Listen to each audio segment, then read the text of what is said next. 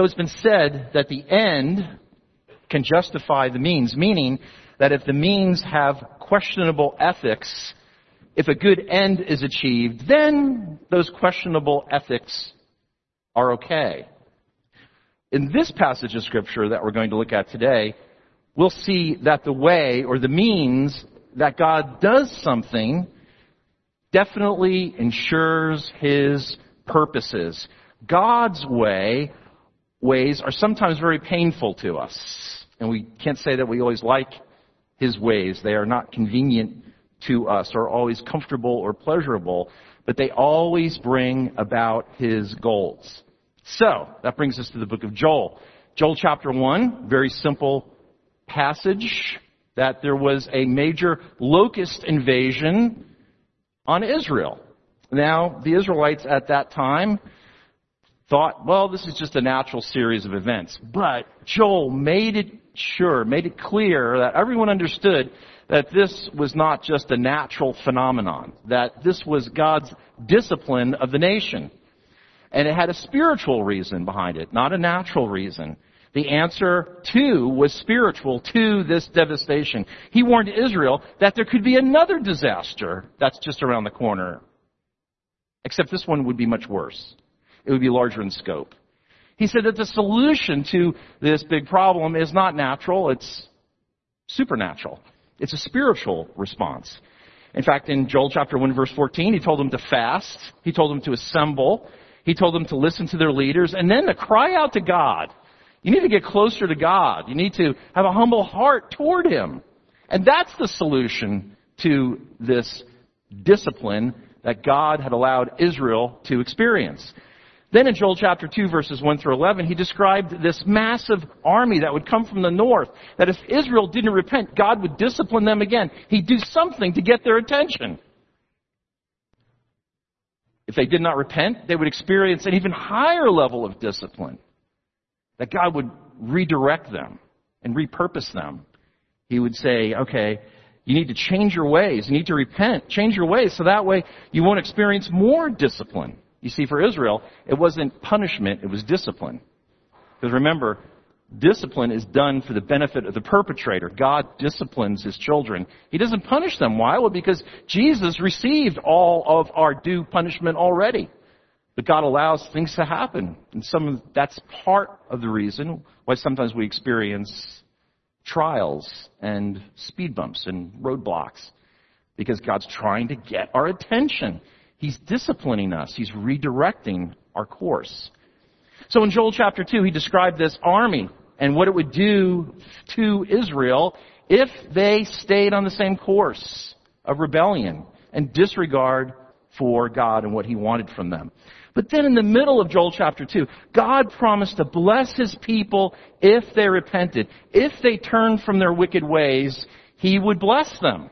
They were already his children, but God wanted to bless them. He wanted good things to happen to them.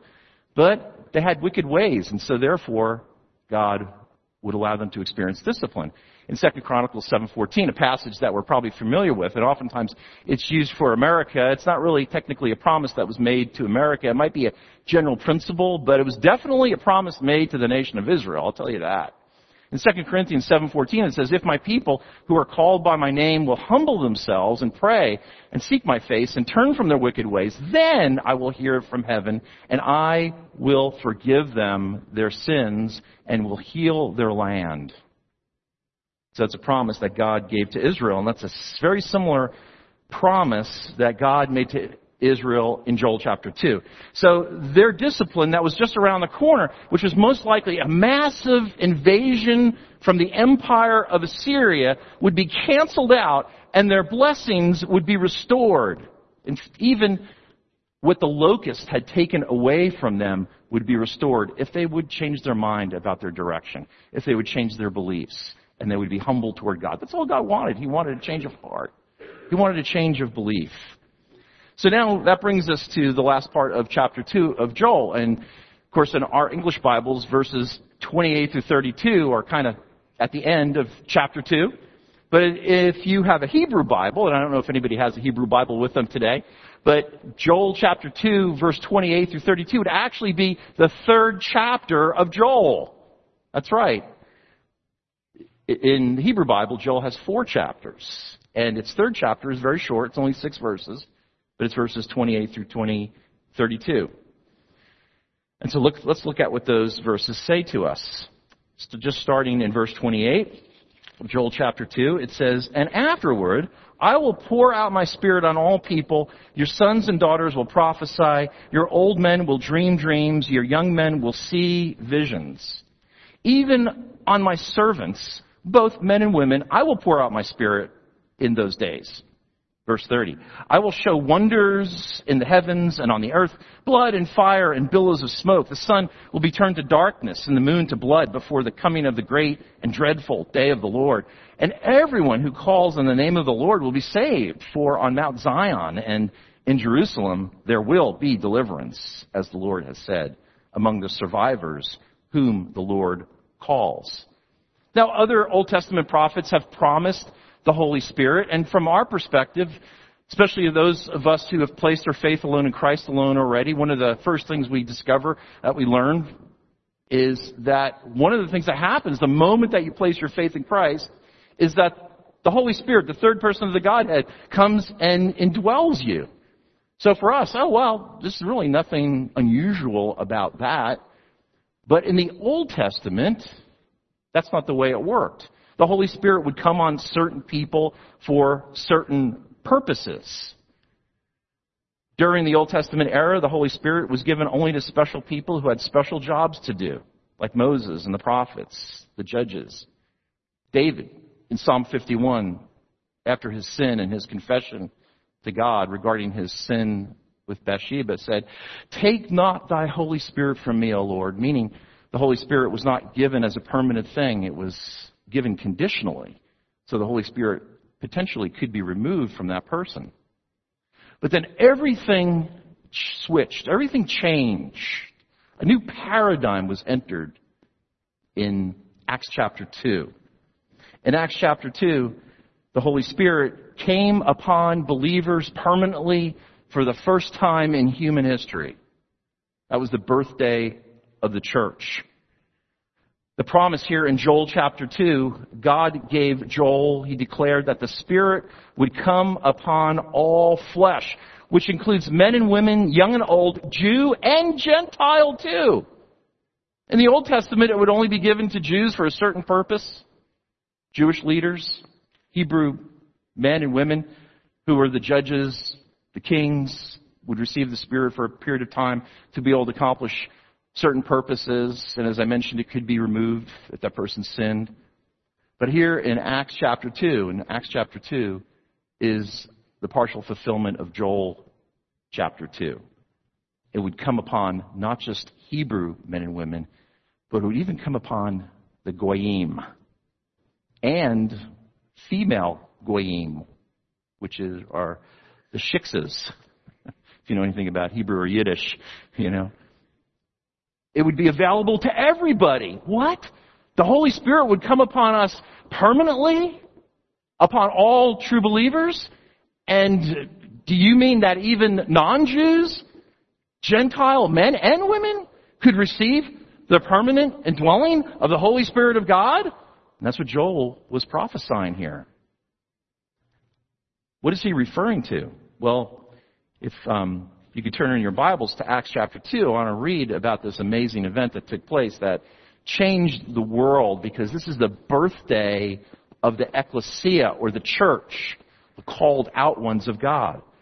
And in Acts chapter 2 verse 1 it says, When the day of Pentecost came, they were all together in one place. Suddenly a sound like the blowing of a violent wind came from heaven and filled the whole house where they were sitting they saw what seemed to be tongues of fire that separated and came to rest on each of them. All of them were filled with the Holy Spirit and began to speak in other tongues as the Spirit enabled them. Now there were staying in Jerusalem God-fearing Jews from every nation under heaven. When they came, when they heard the sound, a crowd came together in bewilderment because each one heard them speaking in his own language. Utterly amazed, they asked, Are not all these men who are speaking Galileans? Then how is it that each of us hears them in his own native language. And then a list of foreign places is given where all these Jewish participants came from originally, and they all wound up in Jerusalem on that day of Pentecost. Jesus had just ascended. And now all these people were gathered together. They all came together in one place, and this amazing supernatural phenomenon took place. We pick it up in the middle of verse 11. It says, We hear them declaring the wonders of God in our own tongues, our own languages. Amazed and perplexed, they asked one another, What does this mean? Some, however, made fun of them and said, They have had too much wine. All these things what kind of crazy place is this? People are speaking in all different kinds of languages. But then, they're able to understand those languages they're, at least they understand it's spoken in their own language. So the miracle was in the interpretation and the understanding of what was being preached and what was being said.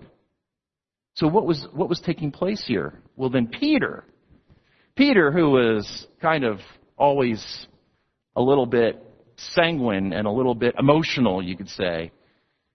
Of all people, Peter is the one who's the voice of reason. He's the one who's going to explain what's taking place here. Well, the Holy Spirit had just come upon him too. And so now, even in that short period of time, he was becoming more mature, a little bit more stable. He was always the one who was the least stable, to put it lightly, with the disciples. But Peter says this, he says, Then Peter stood up with the eleven, raised his voice, and addressed the crowd, Fellow Jews and all you who live in Jerusalem, let me explain this to you. Listen carefully to what I say. These people are not drunk, as you suppose. Hey, it's only nine o'clock in the morning.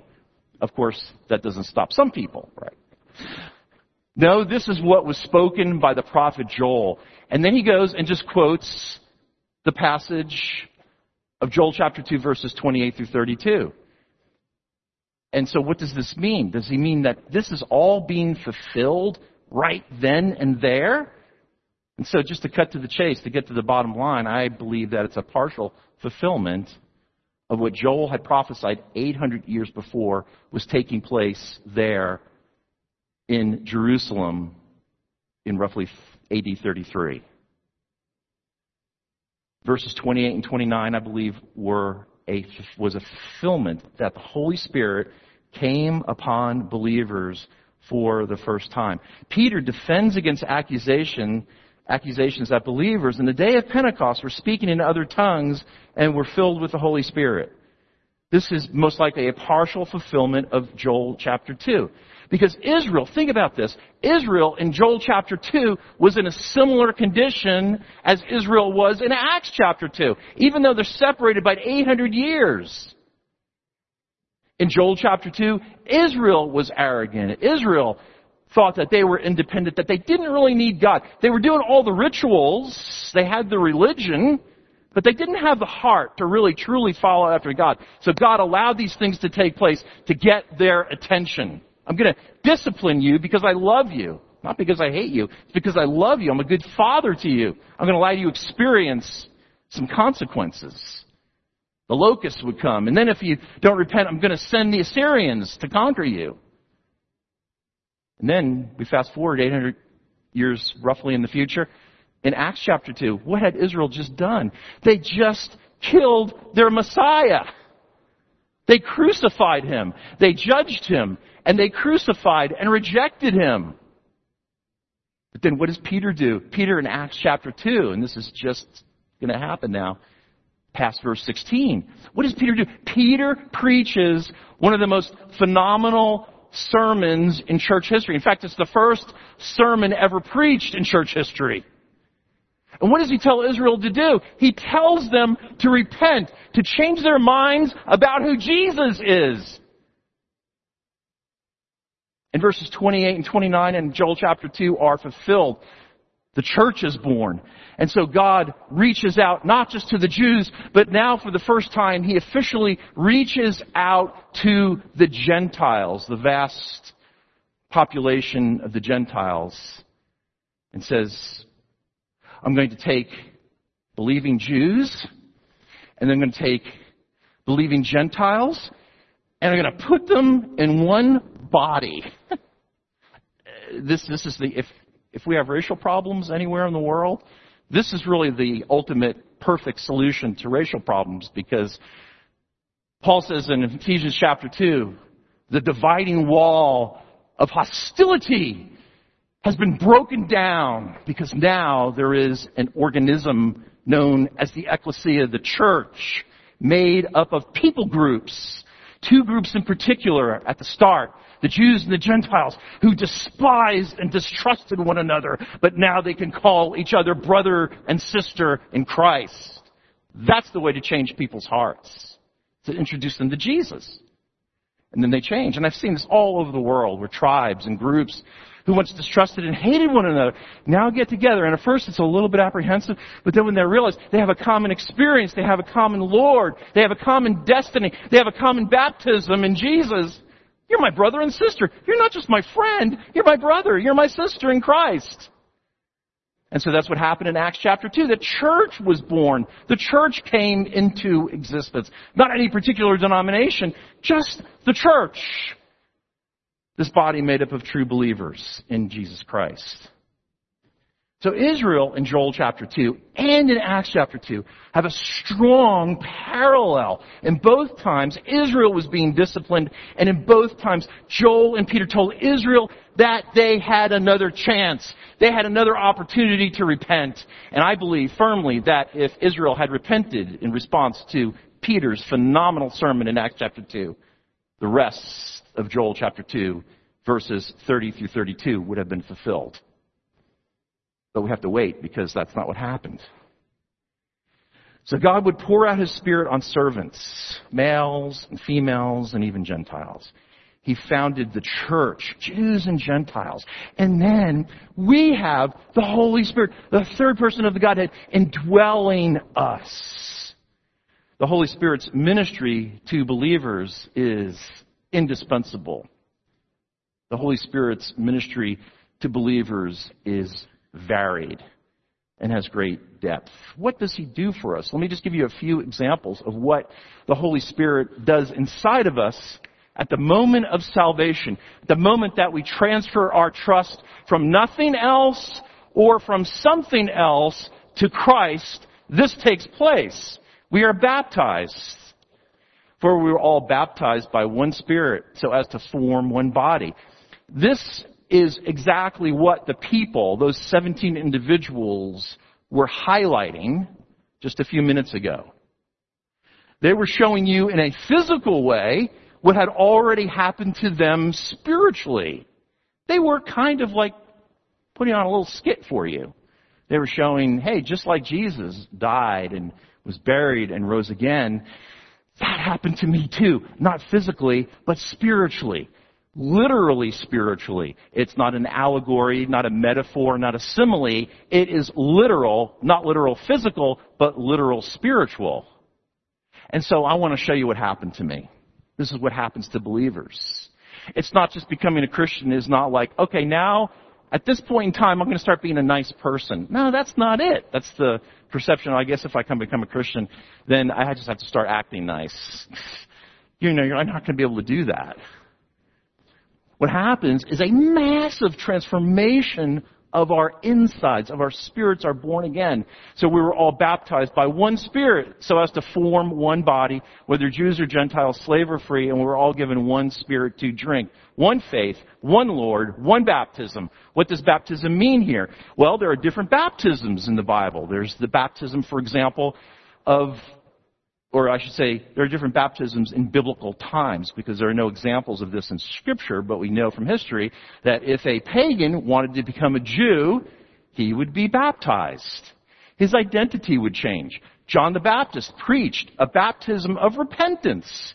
And so if John the Baptist baptized you, that means that you were changing your mind about your sin, that you recognize your sinfulness. And that was all preparation. It was a softening up. So that way, enter scene left, Jesus, the Messiah would come, who would take you from recognition of your sins to salvation by trust and faith in His substitutionary atonement. And so, we are baptized, a change of identity. In fact, I told the baptismal candidates this, that, you know, some of the people in the early church, it was kind of a tradition that once they became believers and then they came public with their faith through water baptism, that they would actually change their names because their new identity was so real and actual to them that it made sense that if I have a new identity, I really should change my name.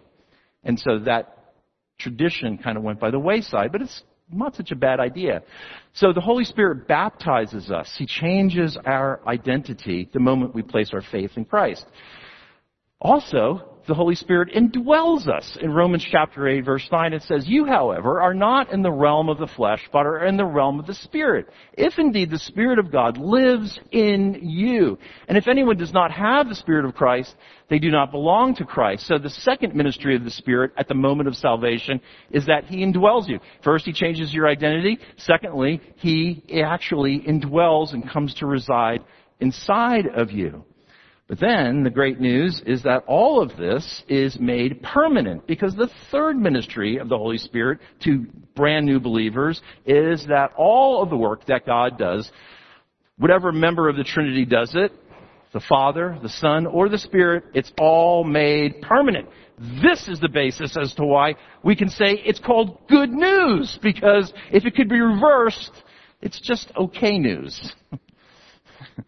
this is why it's goodness, is because this is not based upon your character or your performance. It's only based upon the character and the performance of Jesus, which is rock solid.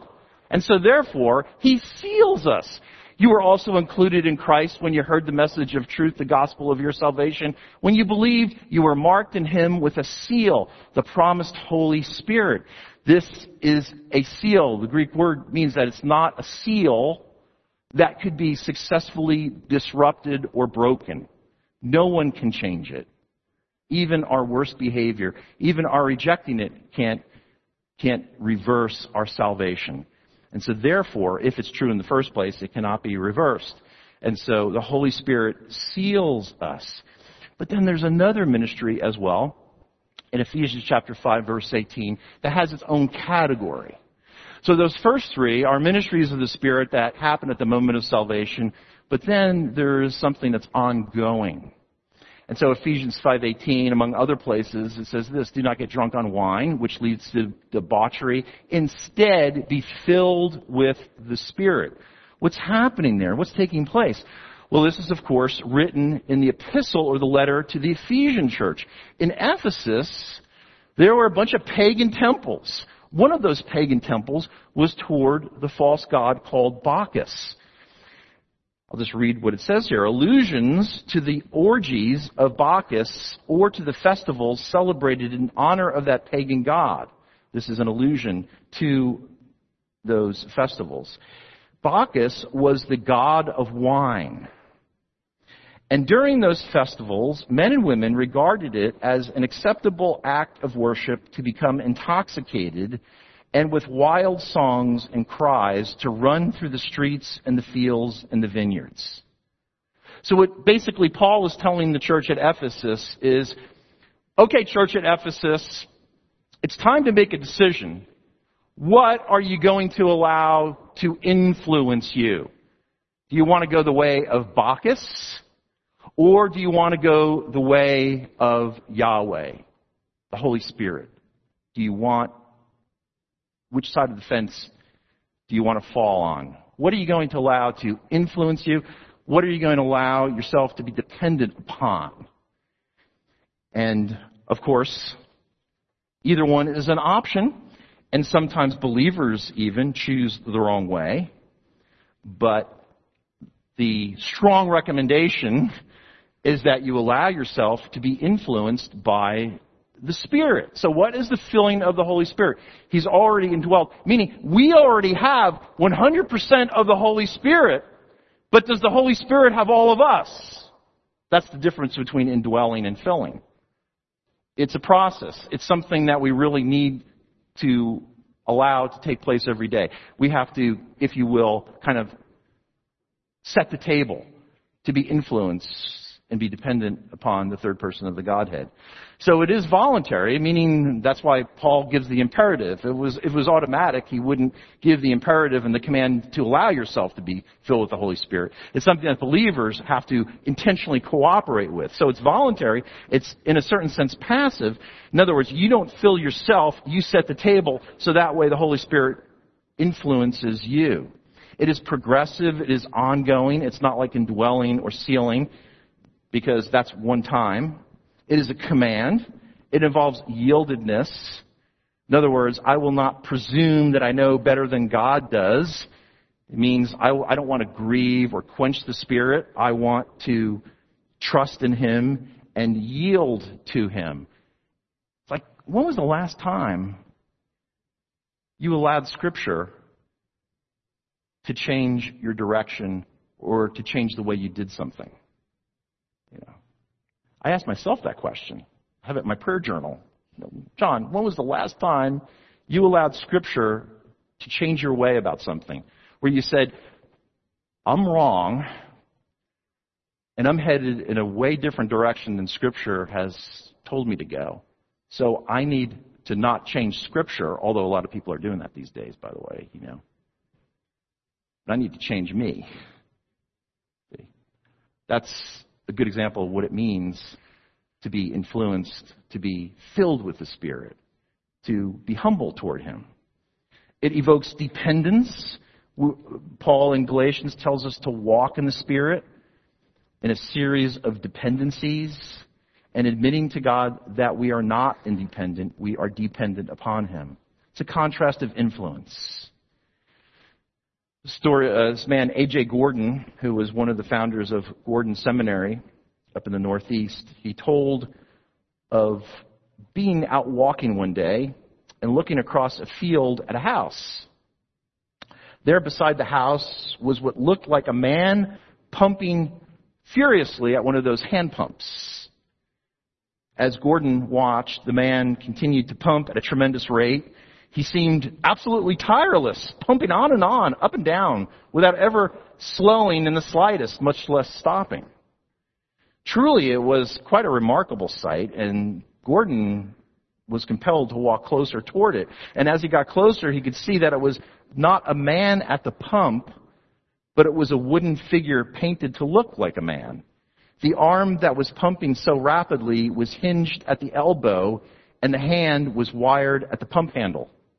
The water was pump, was pouring forth, but not because the figure was pumping it. You see, it was an artesian well and the water was pumping the man. That's a good analogy.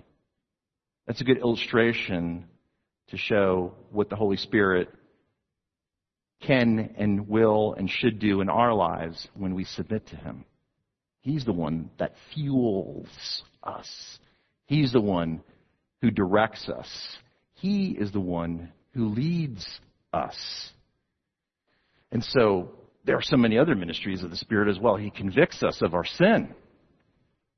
Um, he works within our conscience to be sensitized to our sin. And you know, the more we grow in Christ, the greater our sensitivity to our sin increases.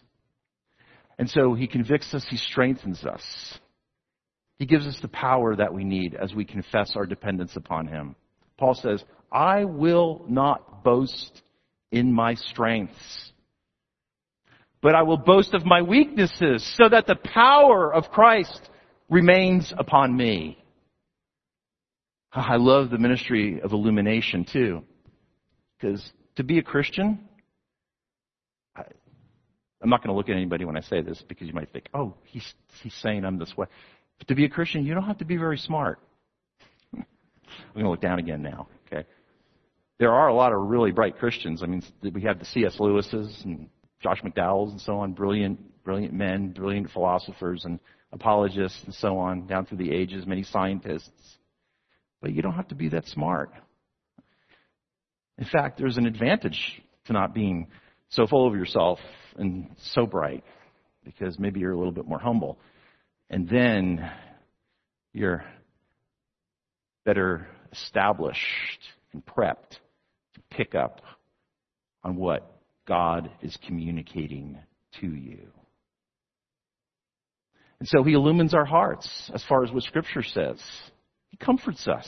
In fact, Jesus described the Holy Spirit as the comforter. I'm leaving, but I'm sending the comforter.